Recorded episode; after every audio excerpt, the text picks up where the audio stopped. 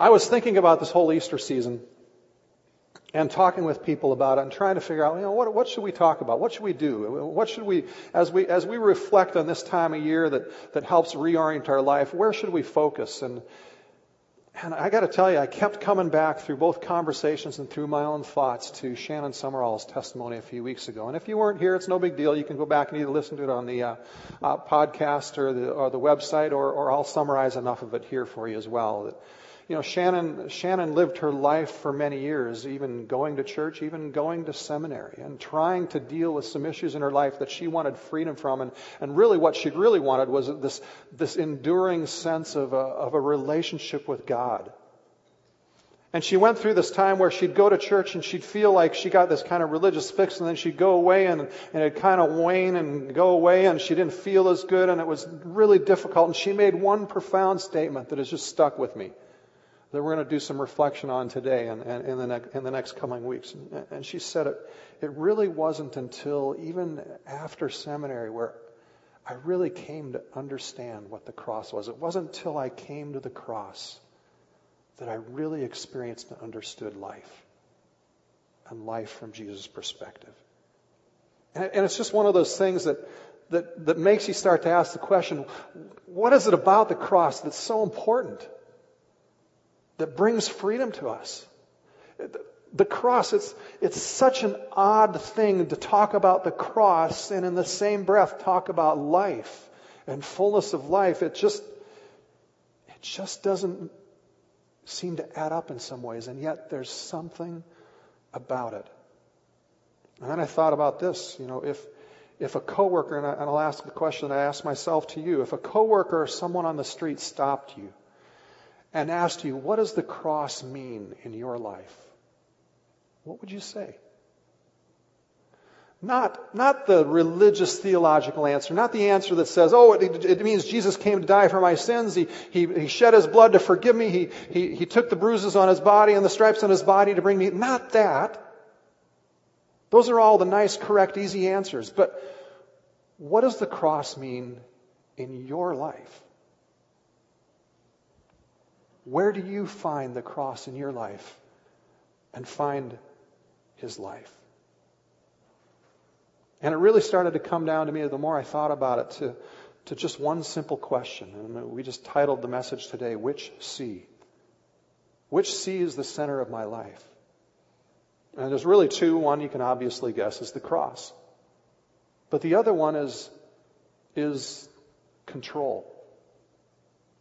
And it seems like we have one simple choice in life when it comes to our faith, when it comes to following Jesus. Are we going to follow the way of the cross? Or are we going to maintain our self-control? And, it, and it's not the, it's not the, control is kind of one of those words, you know, nobody likes to be called a controlling person, do you? But, but we tend to want to live life through this sense of control. And, and really what control is, it's a lack of trust.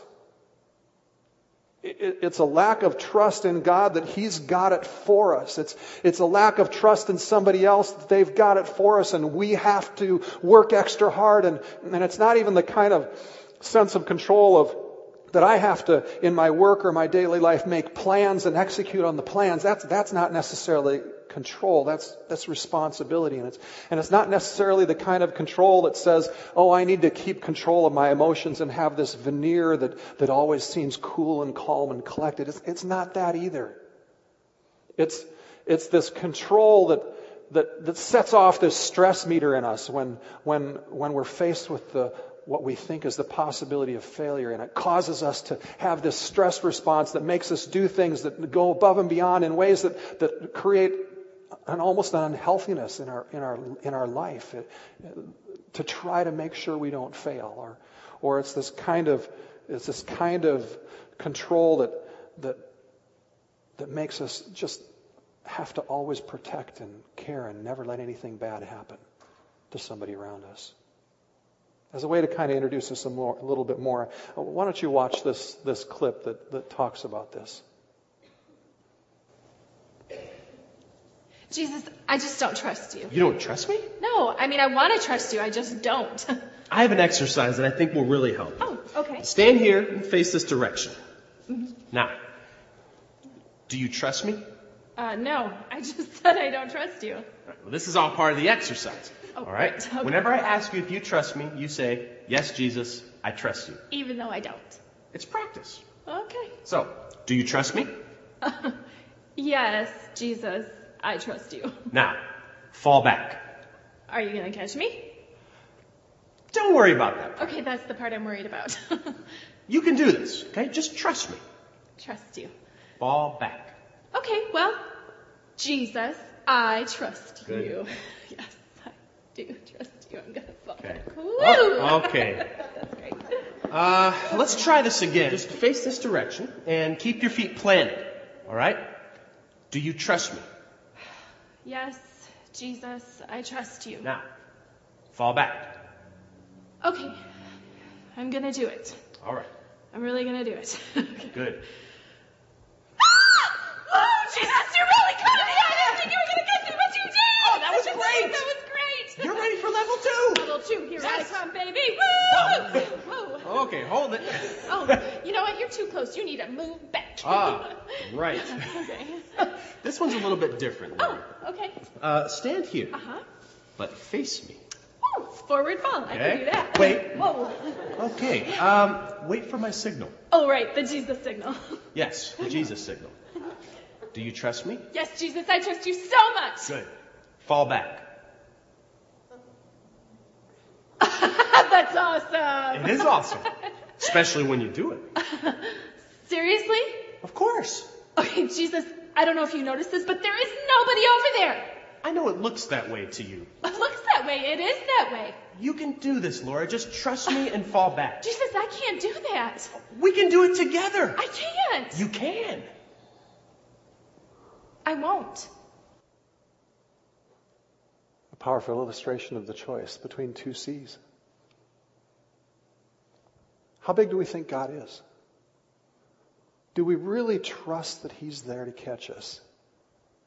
Especially when we can't see Him. Now, we've all had, probably in our faith journey, simple, simple times when we go, yeah, God, you were really there, and we really understand that. And now it's easier to trust Him because He caught us and, and, and stuff, but, but, but we all face these times when we look over our shoulder and we haven't seen this before. We haven't been here before. Where's God? Can we trust Him? You know, this whole thing of of needing to control is such a big part of our society. I mean, we all live life through the sense of control at times, don't we? We all we all try to make sure things are safe, and you know, we we as parents sometimes uh, we go to every possible length to make sure our kids can never be hurt. One of the examples I think that, that illustrates this is the fact that when I was a kid, I loved teeter totters. How many times do you see teeter totters on playgrounds anymore in people's backyards, right? Because kids got hurt and all of a sudden we can't do it. But you know what? Teeter totters were such an awesome thing because you get to get physics lessons on the idea of a lever and you'd get to learn balance and, and you'd actually learn social skills about who to trust and who not to trust, right? And you'd learn what good friendship is and you'd have conversations about what good friendship is and good friendship is not when you let me drop and hit myself and, you know, and, and, and, we tend to go through life now in our culture and our society eliminating as, as much possibility of hurt as possible. And we create this controlling environment in our lives. And sometimes it's not, it's not just a funny thing like that, but sometimes it's, sometimes it's actually in our relationships with other, other people. And I'm going to tell a story and my mom. Hi mom, I love you mom. She's going to listen to this podcast and probably a week or two she'll, she'll hear this story. But my mom is just a wonderful lady, just an awesome lady. But she has her quirks like the rest of us do. And one of her quirks in control was this. When we had little, little kids, I don't know where she got this from. I, I, I, don't think this is scientific, so don't take this to the bank.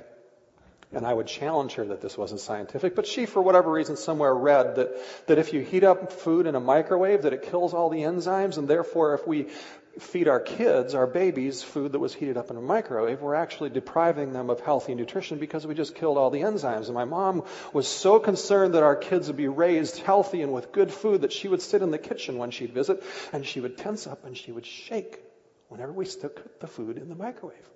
And it was so bad, she got so controlling. At one point, the only way to deflect it, which we laugh about now, was I would put the food in the microwave, I would turn it on, and I would look at her and go, Oh, enzymes are getting killed! My kids are gonna be unhealthy. And we would laugh. But we all have our quirks. We all have the areas we, we, we seek control. And the Eastern season, the focal point is the cross. And, and Jesus uses the cross in his speaking and in his acting. Not as this morbid thing that calls us to this life of sacrificial suffering that's going to always be awful and horrible, but he actually uses it as an invitation to life, which is just a strange thing to think about. And our primary choice, really, in life comes down to this control of the cross. And without understanding the cross more, without looking at it more, our faith so easily becomes dry. And it's a perfect time of the year to, to, to, to reflect on this. We're in the season of Lent. It started a couple weeks ago. Lent actually orig- originally was in the Old English just a term for spring arriving. But in the church calendar, it became the 40 days before Easter, starting with Ash Wednesday. And it was always a time, and has always been a time, when we take extra time to reflect on our need for a Savior, the fact that we can't control life, the fact that we absolutely desperately need Jesus in area of every area of our life. And all the traditions that go, go along with the Lenten season are intended to help us reflect on that. And traditionally, the cross is a significant part of that. And Jesus says this about the cross in Luke 9 23. He says, Whoever wants to be my disciple must deny themselves and take up their cross daily and follow me.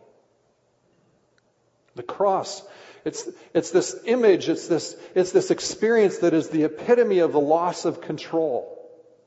It's, it's this experience that if we take up our cross, it's an irrevocable decision. Because we are now under the control of someone else, being whipped and beaten and driven towards a goal which we have no authority, no control over anymore. It can only lead one place. It's an all-consuming thing. It's, it's, it's not faith like, like, uh, like people who go to a stadium with 50,000 people and, and get feelings of, of pride and tears in their eyes when 50,000 people sing the national anthem and the, the color guard is there and the jets fly over. No, it's, it's the kind of faith that, that's the kind of faith that throws itself in harm's way to save innocent people or, or throws itself in harm's way to save the fellow soldiers. And it's, and it's not the kind of faith and religion that says I'm good enough and I, I go to church and I, and I have have these moral values and, and I get good moral values for my thing and then I go live my life and, and the church can talk about moral values and talk about certain areas of life, but over here just don't touch this. Leave that alone. It's, it's this thing that's all consuming of every area of our life. It's this invitation from Jesus that leaves no middle ground. It's one or the other. Oswald Chambers, the great devotional writer who wrote My Utmost for His Highest and other books, this is a quote from one of his other books, says this. He says, The man with a cross no longer controls his destiny. He lost control when he picked up his cross. And that cross immediately became to him an all absorbing interest, an overwhelming interference in every aspect of his life. No matter what he may desire to do, there's only but one thing he can do, and that is to move towards the place of crucifixion. And this invitation is just that. It's an invitation. Jesus starts it off by saying, whoever wants, or if any man will. It's, it, it, and in so doing, he says, I'm not going to force anybody to make this choice. You have free choice. You can make this choice or not, but the choice is clear. It's either we'll live life in our own self-control or we'll live our life through God's control, giving ourselves up, trusting Him completely with everything, absolutely. And that's what the Easter season invites us to. And it's important because in the hustle and bustle of life, we fall prey to the trap of, of thinking we are in control. We, we schedule our lives, we, we do everything, but, but the reality is that, that law around us causes us to not be in control at times, or, or the duties we have. We realize that our duties as parents require that we're not necessarily in control all the time. Our duties as a husband or a wife or, or as a neighbor, as a friend require that we do things that we're not necessarily in control of or be subjected to things that we're not necessarily in control of. Hunger, accident, natural disasters, illness, even death will all at some point impinge on the fact and bring to our attention that we really are not in control. I remember being with uh, Jay and Mary the first night Maya went into the hospital and was diagnosed with a brain tumor. And I was sitting there talking with, with Jay, and, and Jay looked at me and said, You know, 24 hours ago, we knew where life was going. We had all this stuff planned. Everything was good. We were, we were, we were all, you know, he, he, he went and listed a whole bunch of stuff. And he says, now, less than 24 hours later, our life is not our own. We have to follow a path and follow Jesus down a path that we do not want to go, but we have no choice. This time of year is an invitation for all of us, even though we may not have the same situation as Jay and Mary with, with Maya, to face our lack of control and go deeper in our willingness to carry the cross, to take it up daily. And the interesting thing is that we celebrate holidays yearly. We celebrate Thanksgiving yearly and Christmas yearly, but and, and that reminds us of the ideals we want to live, and yet and yet Jesus says this and uh, this when he talks about this, he says, take up your cross daily. We think it's enough to celebrate 4th of July yearly, but, but Jesus says this is important enough. This is an important enough ideal to life and true liberty and faith in your life that it has to be a daily practice to ask this question it, it's almost like God during this season invites us, not just during the season, but on a daily basis, to, to live life with this sense of internal pause where we go through our daily life continually asking ourselves the question God, am I doing this in my control or am I doing this at your direction? Is this my timing or, or, or is this your timing? Am I taking this stress on or am I, or am I leaving it at your feet and trusting you? in this time and to live life with that, with that sense of pause. And Jesus further, further highlights the, the importance of this and gives us a sense of vision of looking beyond the cross. In this profound, just amazingly counterintuitive statement in, in Matthew 10:39, he says, "Whoever finds his life will lose it, and whoever loses his life for my sake will find it." Whoever takes up his cross daily and gives up control and trusts me completely will find their life. But whoever tries to react to life circumstances around you and, and cause yourself to be protected and take control to yourself will actually lose it. And that's so counterintuitive from the way we think. It, it's, it's, it's really hard to grasp. It's easy to understand the words. But it's hard to, uh, it's hard to grasp how to actually live that out. Really, when we seek control, we lose it? Really, Jesus? Really, God? When we try to do things the best we know how in our control instead of just submitting it to you, we actually don't find life. When we take up our cross, this, this, this burden that is so horrible and so ugly and so so difficult that we actually find life, not lose it?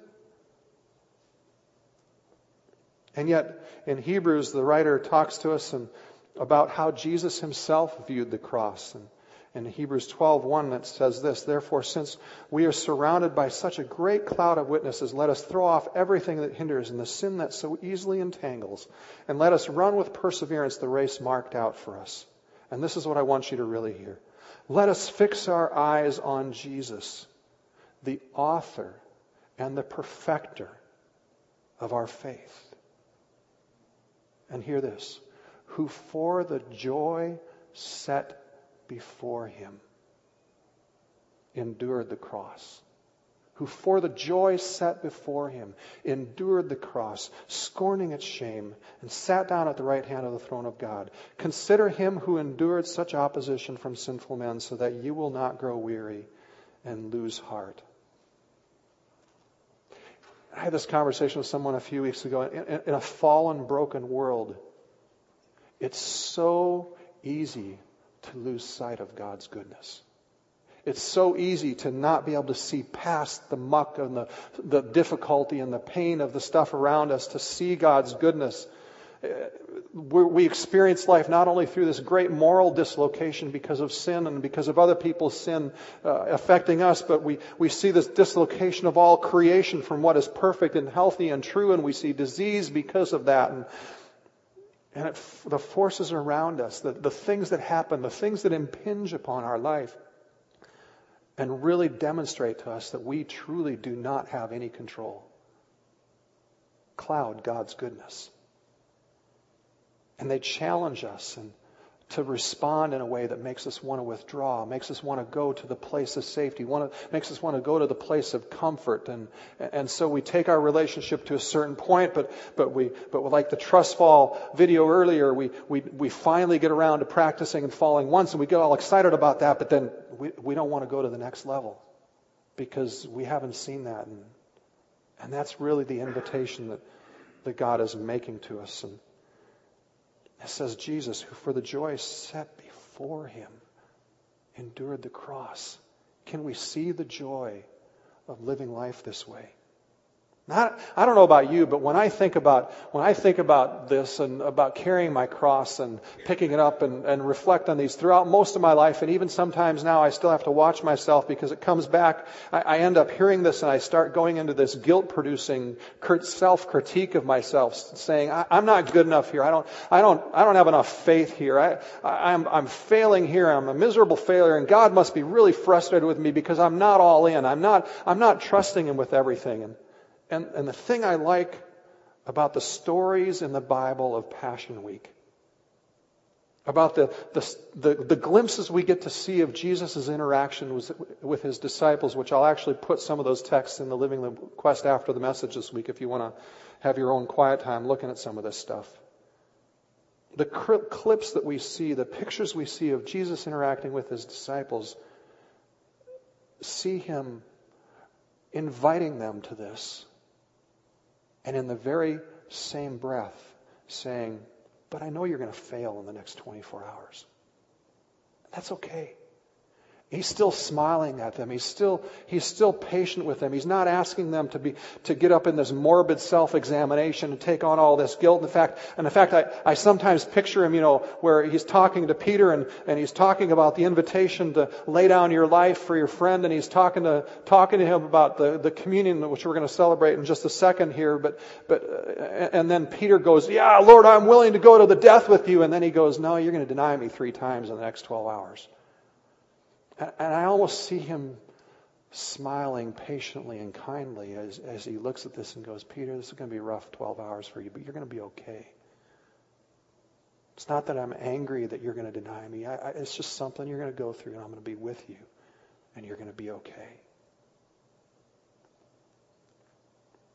So often, we start to self-examine. And instead, I think it's probably more appropriate that we pray like Jesus did in the, in the Garden of Gethsemane. We start praying questions to God, and we just start saying, God, where in my life do you want to lead me today?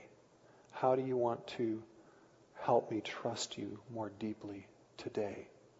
Where do I need to pick up my cross and carry it and give up my own control today? And then just wait. Can we trust Him that He's faithful to speak to us? Can we trust Him that He's faithful to lead us? Or do we have to get ourselves involved? One of the amazing things, if we're going to take communion in a moment, if the if the worship band wants to come back, and if you didn't get elements on the way in and you want want them, just raise your hand and somebody will bring them by. One of the amazing things about Jesus in this whole mix of things, in the midst of inviting us to take up our cross daily and follow him, is, is he sits down with the disciples for this special holiday meal. That's what he was doing. The first communion was centered around a holiday meal. Just like we've talked about today, holidays bring back the ideals to us and we love celebrating. Jesus sits down with his disciples in a holiday meal and, and, and, and he doesn't do anything but take the stuff in front of them.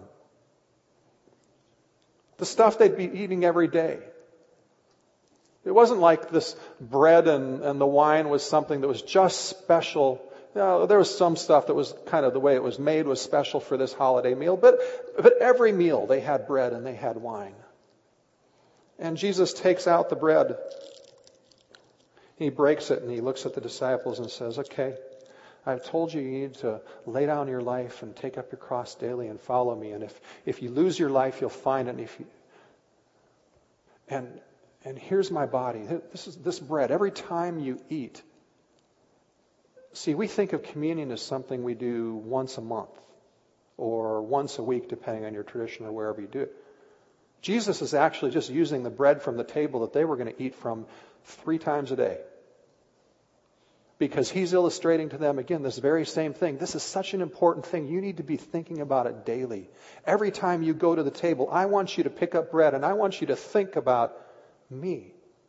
Think about the fact that I came here to be like you. Think about the fact that when you see me in my physical body and you think I'm condemning you, I'm actually smiling at you. I'm actually putting my arm around you and saying, Hey, Peter, it's okay. I know you say you want to follow me to the death, and I know you're not quite there. I know you're going to deny me in the next, the next 12 hours, but I'm still with you. You're going to be okay. I prayed for you, Peter. You're still my friend.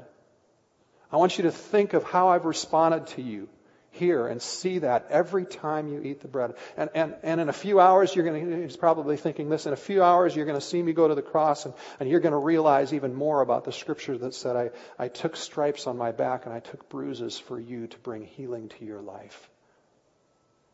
So he said, I want you to think about this daily. Three times a day, as often as you eat bread. Who I am. And I want you just to see it as an invitation to follow me. So just take the bread and say, Thank you, God, for the invitation to follow you, to take up my cross, to live like you live. And then he's very practical. Everybody's eating some dry bread. They need to drink something. He knows that's going to happen. So he picks up the cup he says, you know what? You guys all know that through your religious history that, that blood needed to be spilled for forgiveness. I'm going to spill my blood for you.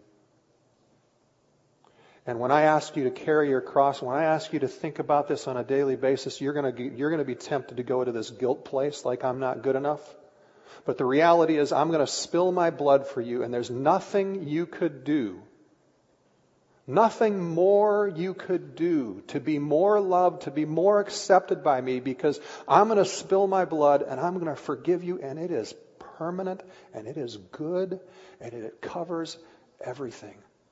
So I don't want you going to the guilt place. I want you to come to me every time you eat. And I want you to remember what I did for you. That you really can trust me that I really am smiling at you when I ask you to fall and you look around over your shoulder and you go, I've never seen this before, God. Can I really do this? Are you really going to be there for me? Can I trust you or do I need to be in control? And he's saying, You can trust me. Go ahead and take.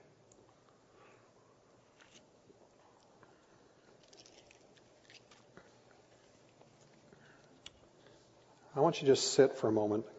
And there's going to be a video that runs, and the band's going to instrumentally play behind it, and then invite us to invite us to sing with them in a minute. But just ponder some of the statements, and and, and as we go through this whole Easter, Easter season, my invitation is for you to ponder daily this whole idea of the cross and what it means to us.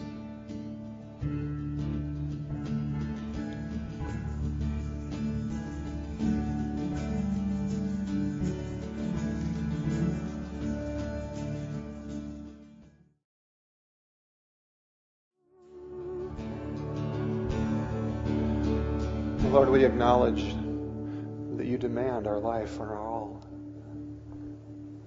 And Father, you're giving that invitation to us today, tomorrow, a few moments from now. Lord, thank you for that invitation. I pray, Father, that you'd help us see past the cross, see through the cross, to trust your statement that when we lose our lives, that's when we really gain it. When we allow you access to every area of our life, that's when we find life. Lord, I pray for those here who have never understood the cross, never come to the cross, never surrendered at that level, never accepted that invitation. I pray, Father, that you would help them to do so. And that they would know the joy that, that Shannon testified to in front of us a few weeks ago, that so many here have experienced. In Jesus' name, amen.